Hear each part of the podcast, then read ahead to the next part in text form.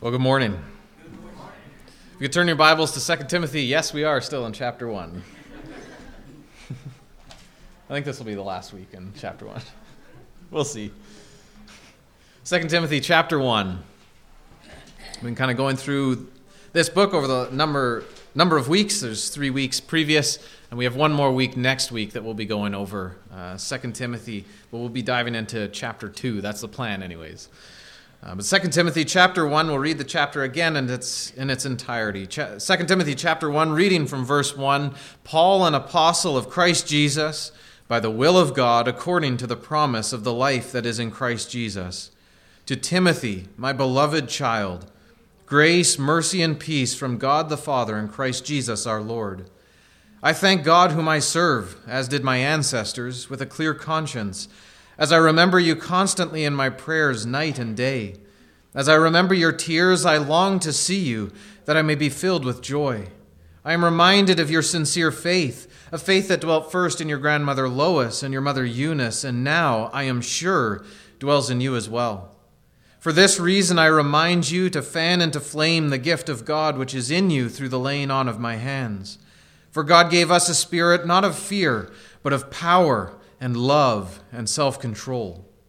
Therefore, do not be ashamed of the testimony about our Lord, nor of me, his prisoner, but share in suffering for the gospel by the power of God, who saved us and called us to a holy calling, not because of our works, but because of his own purpose and grace, which he gave us in Christ Jesus before the ages began, and which now has been manifested through the appearing of our Savior, Christ Jesus, who abolished death and brought life and immortality to light through the gospel, for which I was appointed a preacher and apostle and teacher, which is why I suffer as I do.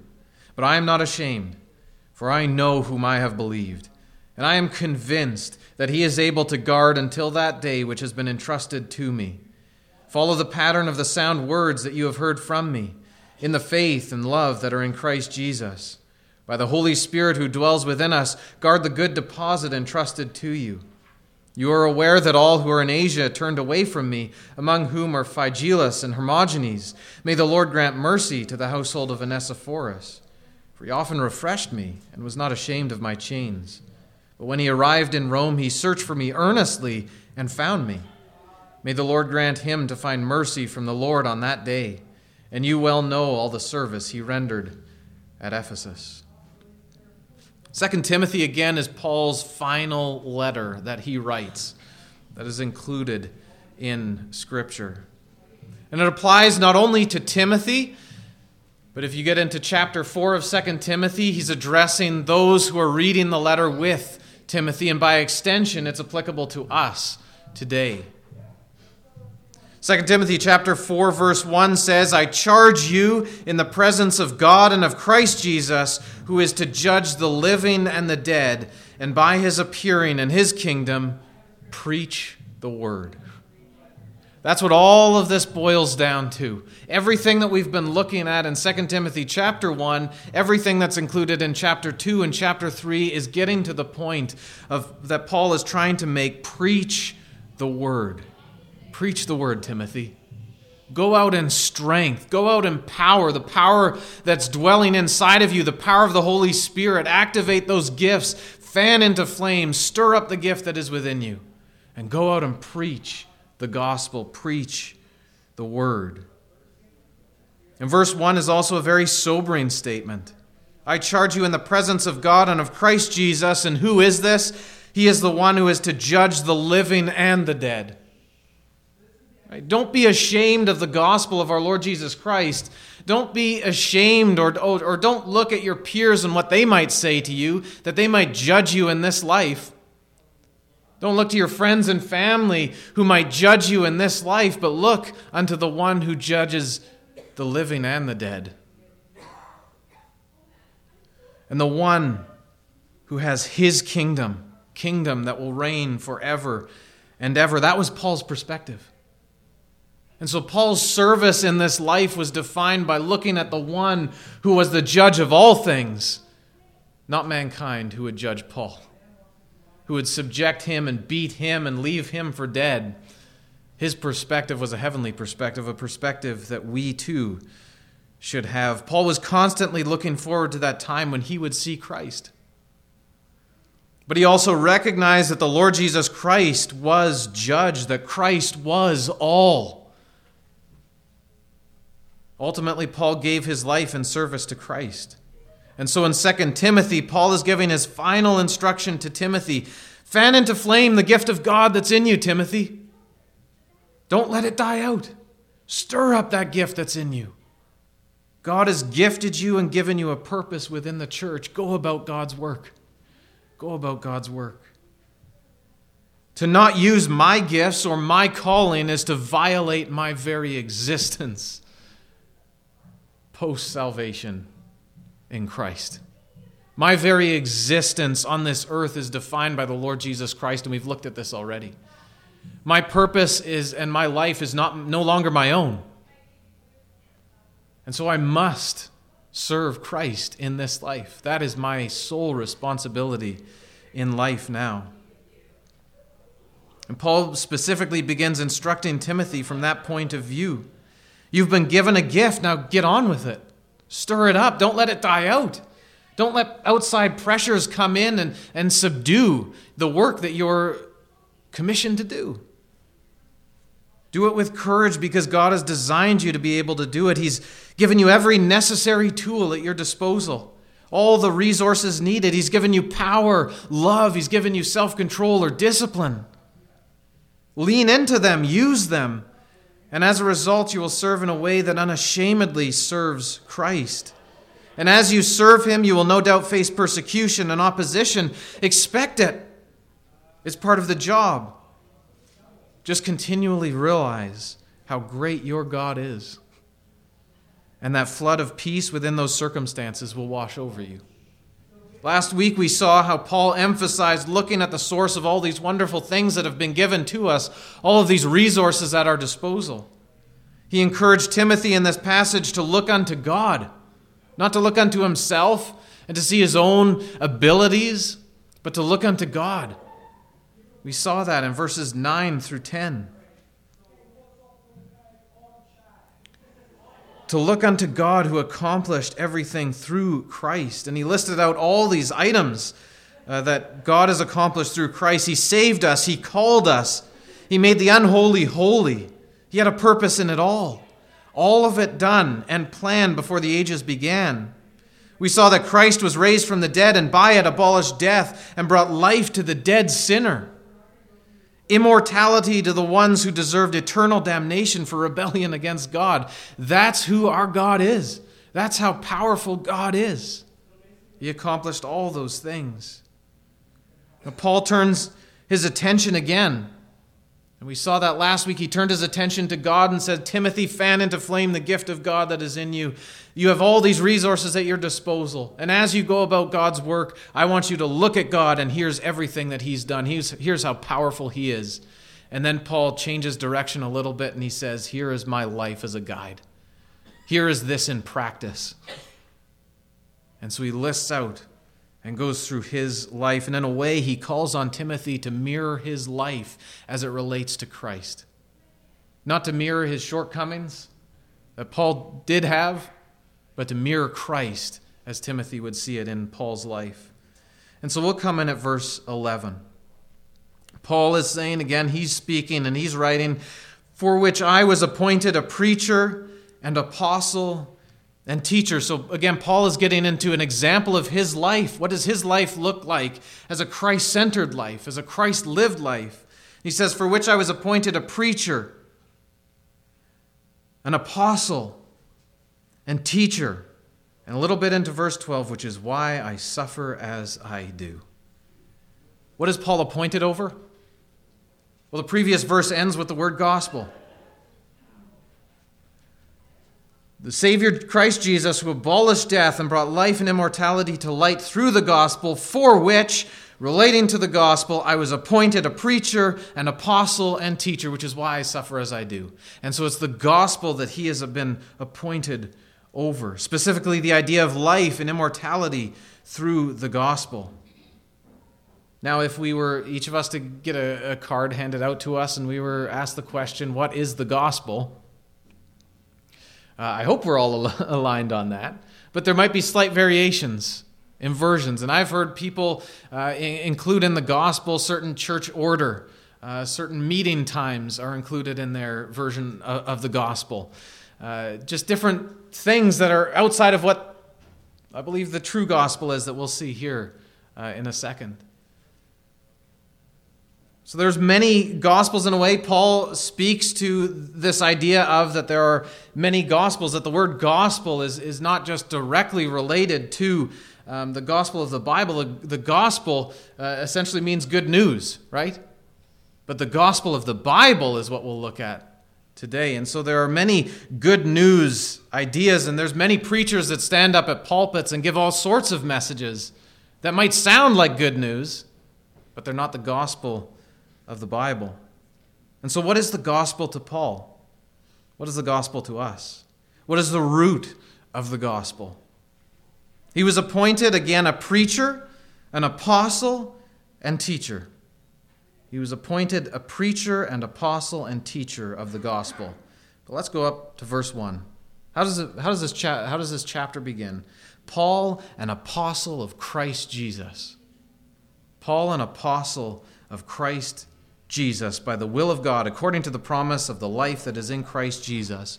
To Paul, right, we see that he's in verse 11, through the gospel for which I was appointed a preacher and apostle and teacher. But he's already introduced the idea in verse 1. He says, Paul, an apostle of Christ Jesus. To Paul, the gospel is Christ. The gospel is Christ. It begins and ends with the Lord Jesus Christ. That is the gospel his death, his burial, his resurrection, what he accomplished at Calvary, what he accomplished during the resurrection. The gospel is Christ. And Paul makes it very clear. It's no accident that verses 10 and 11 mirror verse 1 and draws that connection together that the gospel is Christ. Now, he was appointed a preacher, an apostle, and teacher of the gospel. Paul on the Damascus road was commissioned by God. He was a chosen vessel unto God to serve in preaching the gospel. And if we turn uh, to the book of Acts, we'll kind of see that story, at least a couple verses. Acts chapter 9. And for the sake of time, I think we'll drop down to verse 10. So Paul has had his uh, the experience that he went through of the Lord revealing himself to him. And in Acts chapter 9, verse 10, we see sort of this commission uh, that God has placed on Paul. Acts chapter 9, reading from verse 10, it reads Now there was a disciple at Damascus named Ananias. The Lord said to him in a vision, Ananias. And he said, Here I am, Lord. And the Lord said to him, Rise and go to the street called Straight and at the house of Judas, look for a man of Tarsus named Saul, for behold, he is praying. And he has seen in a vision a man named Ananias come in and lay his hands on him so that he might regain his sight. But Ananias answered, Lord, I have heard from many about this man, how much evil he has done to your saints at Jerusalem. And here he has authority from the chief priest to bind all who call on your name. But the Lord said to him, Go for he is a chosen instrument of mine to carry my name before the Gentiles and kings and the children of Israel. For I will show him how much he must suffer for the sake of my name. So Ananias departed and entered the house. And laying his hands on him, he said, Brother Saul, I love that. A man who, Ananias, who was terrified of, of Paul, Saul, um, greets him, Brother Saul. The Lord Jesus, who appeared to you on the road by which you came, has sent me so that you may regain your sight and be filled with the Holy Spirit. And immediately something like scales fell from his eyes, and he regained his sight. Then he rose and was baptized, and taking food, he was strengthened. For some days he was with the disciples at Damascus. And immediately he proclaimed Jesus in the synagogue, saying, He is the Son of God. Amazing. Paul realizes his duty, his responsibility placed on his life.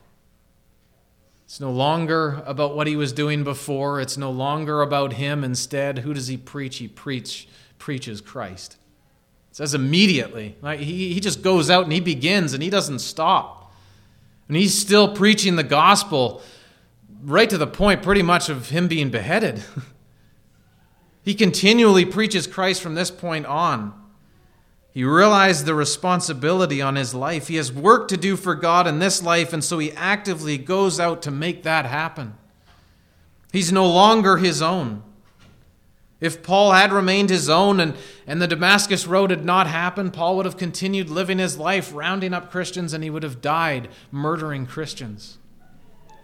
But instead, Paul's life is now defined by the Lord Jesus Christ. Right? He lives breathes the Lord Jesus Christ. That is his everything. In 1 Corinthians chapter 9 verse 27 Paul says, "But I discipline my body and keep it under control, lest after preaching to others I myself should be disqualified." Paul has this tremendous sense of responsibility towards God and what has been given to him. Right? He says, I discipline my body because I don't want to be disqualified. I don't want to preach things and not live them out. Right? And be, be disqualified from the ministry that I've been called to. It's a very sobering verse, especially for those who stand up on the pulpit. Right? I want to preach Christ truthfully through the power of the Holy Spirit. So I discipline my body. I cut everything else out but the Lord Jesus Christ and I preach him. That's what Paul is driving at. And so he has this tremendous sense of responsibility towards what God has given him. He was appointed a preacher. That means a herald or someone who proclaims, someone that announces a message publicly. He was an apostle. His authority to preach was based on him being chosen directly by Jesus Christ. He was a teacher an instructor, and in this context, one who disseminates the truth of God. If you were to ask Paul to identify himself, that's how he would. I'm a preacher, I'm an apostle, and I'm a teacher of Christ, of the gospel. Right? There's no personal version that, oh, I'm Paul. You know, here's my history, here's my resume, here's everything that I've done, here's my education. No, Paul defines himself by Christ. I am an apostle. I'm a preacher. I'm a teacher of the gospel of Jesus Christ. That's who he is. Oh, if we would be like Paul and define ourselves solely by the Lord Jesus Christ. That what is your what has God called you to do in this life and that is who you are in this life. For me, I am a preacher and teacher of the gospel. I should be identified by that. People should be able to look at me and say that that is who I am, that I am for the Lord Jesus Christ, not me personally. That's his calling. And so he identifies himself as that. In verse 12, he comes in in 2 Timothy 1, he says, Which is why I suffer as I do. Which is why I suffer as I do. What reason? Because I serve in the capacity that God has called me to. I serve in the capacity that God has called me to, and therefore I suffer. Therefore I suffer. I suffer because I preach the truth of Christ. I suffer because I claim to be a, res- a representative of God. That is why I am suffering in this prison. That is why I am bound in chains. Again, Paul identifies himself and he never says, I'm a prisoner of Rome. He says, I'm a prisoner of Christ. I'm a prisoner of Christ. In Galatians chapter 6 verse 17, the latter part of that verse says, "For I bear in my body the marks of Jesus." I don't bear in my body the marks of a whip. I don't bear in my body the marks of, of Roman soldiers who have beaten me. I bear in my body the marks of Jesus. His identity is solely in Christ. And in other words, I am being beaten and whipped because I so identify with Christ. They hate Christ so much, and since Christ isn't here, they just beat me instead. That's Paul's approach. They hate Christ so much, and because he's no longer here, they just beat me and whip me instead. I bear the same marks that Jesus bore. They whipped him and they'll whip me. They slandered his name and they'll slander mine. If anything, all these things I suffer means that Christ is being more and more revealed in me. The more they whip me, the more I look like my Savior. That's Paul's approach. No matter what comes against me, no matter what I might face in this life, all it's doing is revealing Christ in me.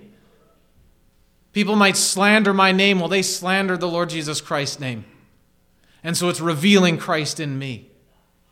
They might whip me and beat me and leave me for dead. They did the same thing to Christ. It's revealing Christ in me. You see, Paul is identifying himself with Christ and saying that my sole purpose in this life, my sole identity in this life is in Christ.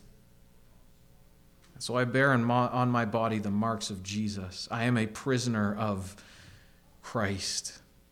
That's the reason I suffer. I'm a prisoner of Christ, as he says in 2 Timothy. He also says it in Ephesians.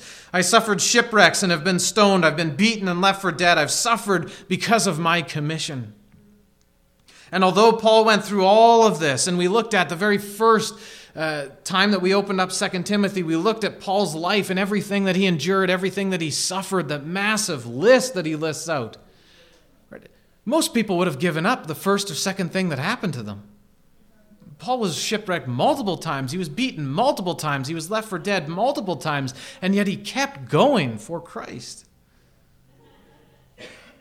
Most people would look at his life and think it was a waste. Right? The world as a whole would look at his life and say, man, what a waste. A man with a prominent position within a country. He was wealthy, he was educated, but he gave it all up. Well, that doesn't make sense. Instead, he's sitting in a prison, awaiting his execution. But yet he says, I did it all for Christ did it all for Christ. Paul says, Look, I suffer these things because I was appointed to do this. I was appointed to do this. I was given gifts and then I used them. There isn't a decision to be made.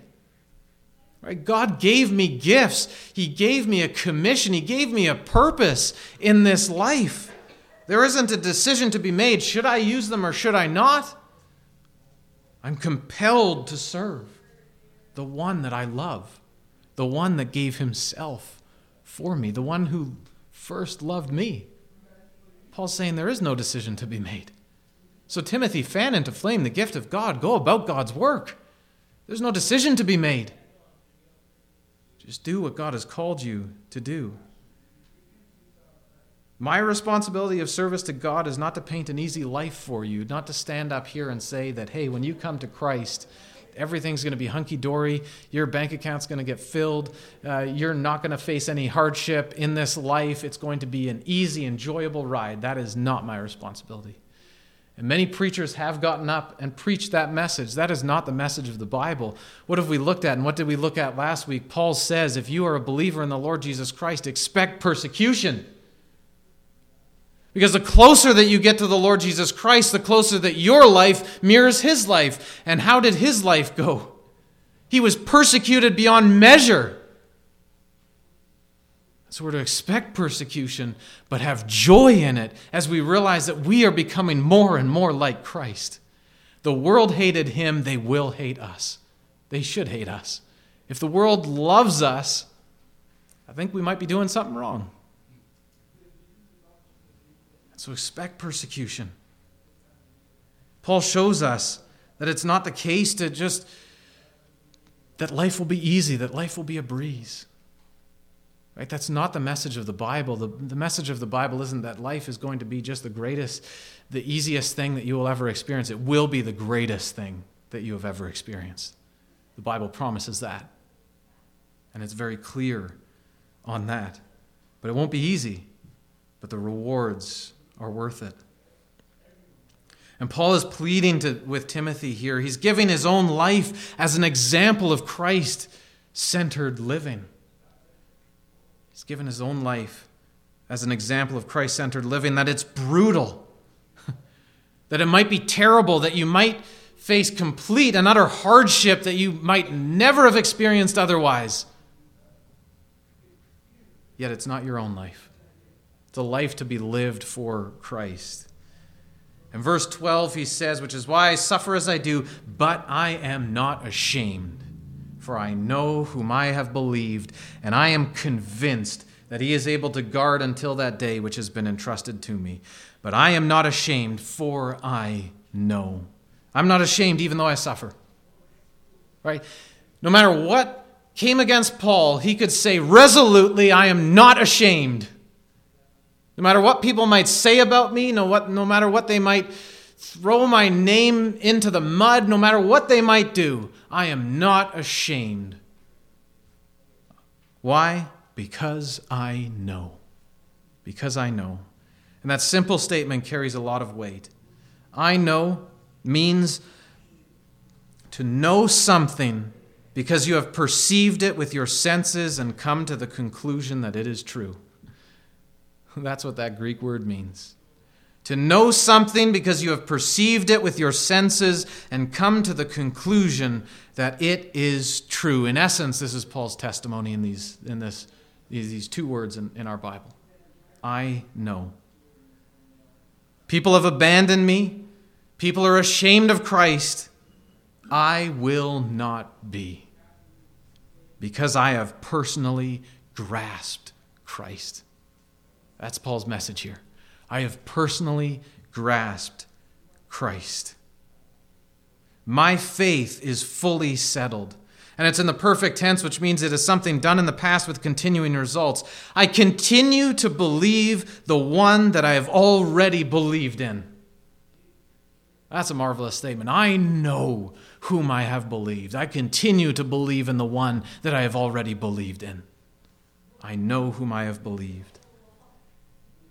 And Paul makes a specific statement as well. He says he knows whom he has believed in, not what he has believed in.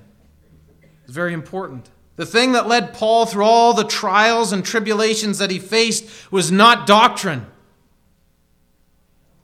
it was Christ. It was Christ. I know whom I have believed, and because I know him personally, I am convinced. Or in the King James, it renders it persuaded. I am persuaded. Paul was completely confident in who he believed in. And Paul's confidence lies in God's power that he is able to guard or to keep, as the King James Version puts it. And it's a military term which means the exact same thing in English to be on guard or to keep watch. Paul is saying that he's able to preach, teach, be an apostle, that he's able to serve because he has complete and utter trust in his security. Nothing can take him out of the hand of God. No matter what man might do to him, no matter how many times he might be beaten or slandered, no matter what he might face in this life, he realizes that nobody can take him out of the hand of Almighty God. That once he is God's, he is God's forever. Once he is a child of the, of the, of the living king, he is a child of the living king forever. He is convinced of it. God's love for him has not and will not fail. he's looked back on his entire life. Remember, this is the very end of Paul's life, and so he's looking back at the entirety of his life. He's looked back on it all and everything that he has been through. He says with confidence, every hardship that he's faced, he looks back on it not with anger, not with contempt, not with saying, Why, God, did you put me through all of that? But he looks back on his entire life and he says, I know whom I have believed, and I am persuaded that everything that I've gone through has just added to me being convinced of who the Lord Jesus Christ is. What a marvelous example of a life for us. That he would look back on all the hardship that he has faced. He wouldn't look back on it with anger, with contempt, with hatred towards God and say, Why, God, why? Instead, he would look back on all of it and say, I am further convinced of who the Lord Jesus Christ is, that he is a great God.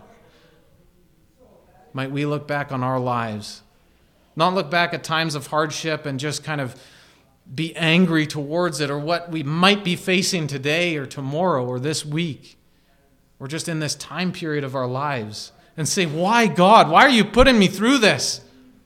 But instead, look at those and see and be further convinced that God is who he says he is.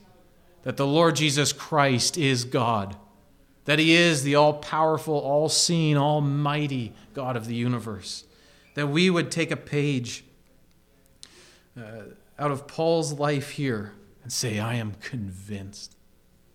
Without a shadow of a doubt, I am convinced who the Lord Jesus Christ is. Paul is saying, I don't have any fear. I don't have any shame because I trust my security. I gave my life to Christ and then I went about my job. What an amazing confidence he has. I made my deposit with God. I said, God, here's Paul. And then he went and lived for Christ. It's my prayer that we would do that as well. That we would simply give ourselves completely and surrender ourselves completely to the one who holds us by his almighty hand and say, I don't live for Phillipe Girouard anymore. Here's Phillipe Girouard, take him. I want to live for you. It's my prayer that we would all say that this morning, that we could all say that this morning. And as we live our lives in this world, that we would just live it for Him. That we would look at Paul and see the example of his life and say, I want to live a life like that of just complete surrender to God and to Christ. Paul's confidence, again, didn't come from his theology. It didn't come from lineage or association. It didn't come from a denomination. It came from a first hand relationship with Christ. That's so important. Who he trusted completely and absolutely. And he says in verse 12, I'm convinced that he is able to guard until that day what has been entrusted to me. What day is that? Comes up again in verse 18, speaking of Onesiphorus, Paul mentions it in chapter 4, verse 8. He says, Henceforth there is laid up for me the crown of righteousness, which the Lord, the righteous judge, will award me on that day, and not only to me also, uh, not only to me, but also to all who have loved his appearing. Every believer in the Lord Jesus Christ will have a day when they receive the crown of righteousness. What day is that? The day the Lord comes to reward his church. Yes, there's a lot more there, but the simplicity of it, the day the Lord comes to reward his church, the day of the judgment seat of Christ, the Bema seat. Romans 14 speaks of it. 2 Corinthians 5 speaks of it. Revelation 22 12, which we looked at uh, over a year ago now, but Revelation 22 12 says that the Lord comes quickly and his reward is with him. The Lord Jesus will return for the church and take it to be with him. And at that time, we will stand before Christ, just like we've sung, not in judgment over our sins, but rather to receive rewards for our service to him. That day. That day. Paul is saying that he has complete confidence that the Lord is able to hold on to his life until the day he stands to receive his eternal reward. If that's not confidence, I don't know what is. He's complete and utter trust in his God and his God's power. Jude 24 says, To him who is able to keep you from stumbling and to present you before his glorious presence without fault and with great joy, his joy. That he joys in the fact that he will present us before his Father as a holy, clean bride. John 10, verse 28 says, I give them eternal life, and they shall never perish. No one will snatch them out of my hand.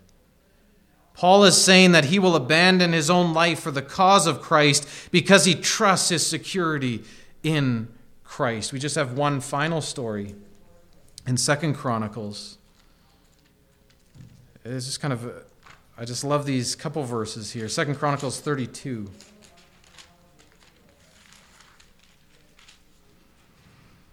Second Chronicles 32 and just verses 7 and 8. And it's kind of an interesting story as, as you take it as a whole, uh, but we're just going to look at these couple verses, and I'd encourage you to kind of look at the story later on. But Second Chronicles 32, verse 7 says, Be strong and courageous. Do not be afraid or dismayed before the king of Assyria and all the horde that is with him. For there are more with us than with him. With him is an arm of flesh but with us is the Lord our God to help us and to fight our battles. And the people took confidence from the words of Hezekiah, king of Judah. In essence, that's Paul's letter. He says, I want you to have confidence in the Lord Jesus Christ. And so look at who's with us.